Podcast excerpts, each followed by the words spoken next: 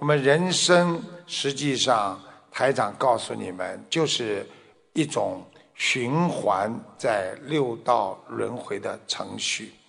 所以很多人不懂了，看到别人在修心学佛念经，他觉得你怪怪的，你为什么不学？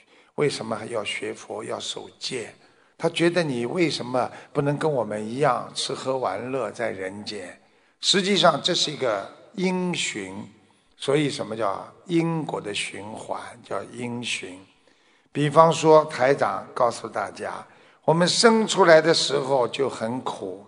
我们不知道自己是谁，我们也不知道爸爸妈妈是配给我们哪一位。有的孩子生出来就会啼哭，就知道自己到了这个人间开始无依无靠。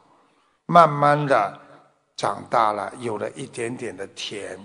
青年的时候我们有一点快乐，但是很快的孕育着青年时代的求不到和。超现实理想的痛苦，其实就是得不到的苦。慢慢的，我们进入了这个家庭的时代，我们就不能接受父母亲对我们教育的观点，在我们的心灵当中就产生了痛苦，老跟爸爸妈妈合不来，觉得我快点长大，我快点要离开家里，我不能再在家里待下去了，然后。等到毕业了之后，想寻找自己自由的空间，然后找到工作之后，和同事关系相处不好，又开始痛苦了；事业上的不顺利，又开始烦恼了。那么，慢慢的想解脱这些烦恼，就要寻找一种家庭生活，来让自己心中得到一种温暖。那么他就把精神生活寄托在家庭生活的圆满之中，但是没有想到好景不长，婚姻一段时候又开始家庭跟夫妻、孩子产生矛盾，这样又开始进入了痛苦的阶段。等到孩子长大之后，孩子又有自己的观点。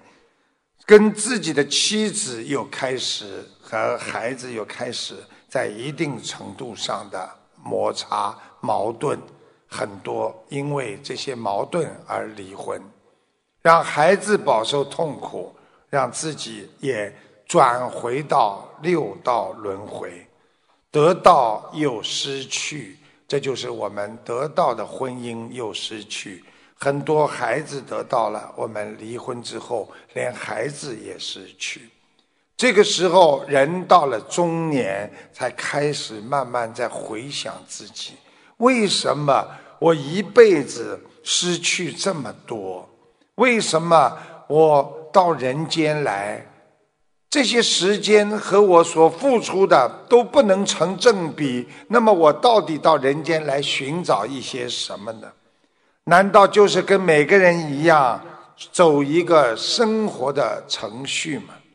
这时候才想到我要学佛，我要懂得真正的人生，我要学会解脱痛苦，摆脱烦恼。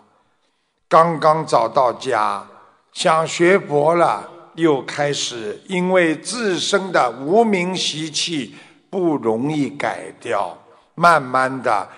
一年佛在眼前，两年佛在天边，三年又仗着佛在卖钱了。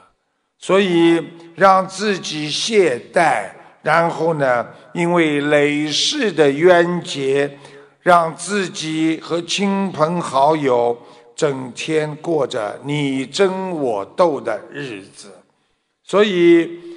给人生带来更大的痛苦，就是你的身体，因为身体经常反复无常的病痛，让我们在这个轮回当中永远摆脱不了。最后，当自己查出了严重的疾病，带了一生的遗憾，才离开这个世界。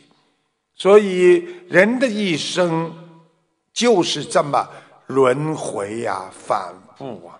现在我们有很多年轻人，包括在座的，你们虽然还没有走上这个人生的程序，你们因为学佛了，你们懂得了这个程序那是一个虚假。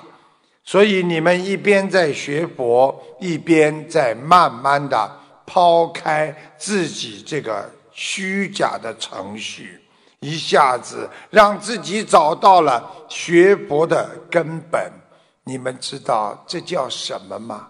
这就叫解脱呀！所以，在这个世界上，不要让别人来说你有没有智慧。智慧那是自己拥有的。当你能够解脱，能够想得通、想得明白，你开悟的时候，你才能解脱自己自身的业障束缚啊。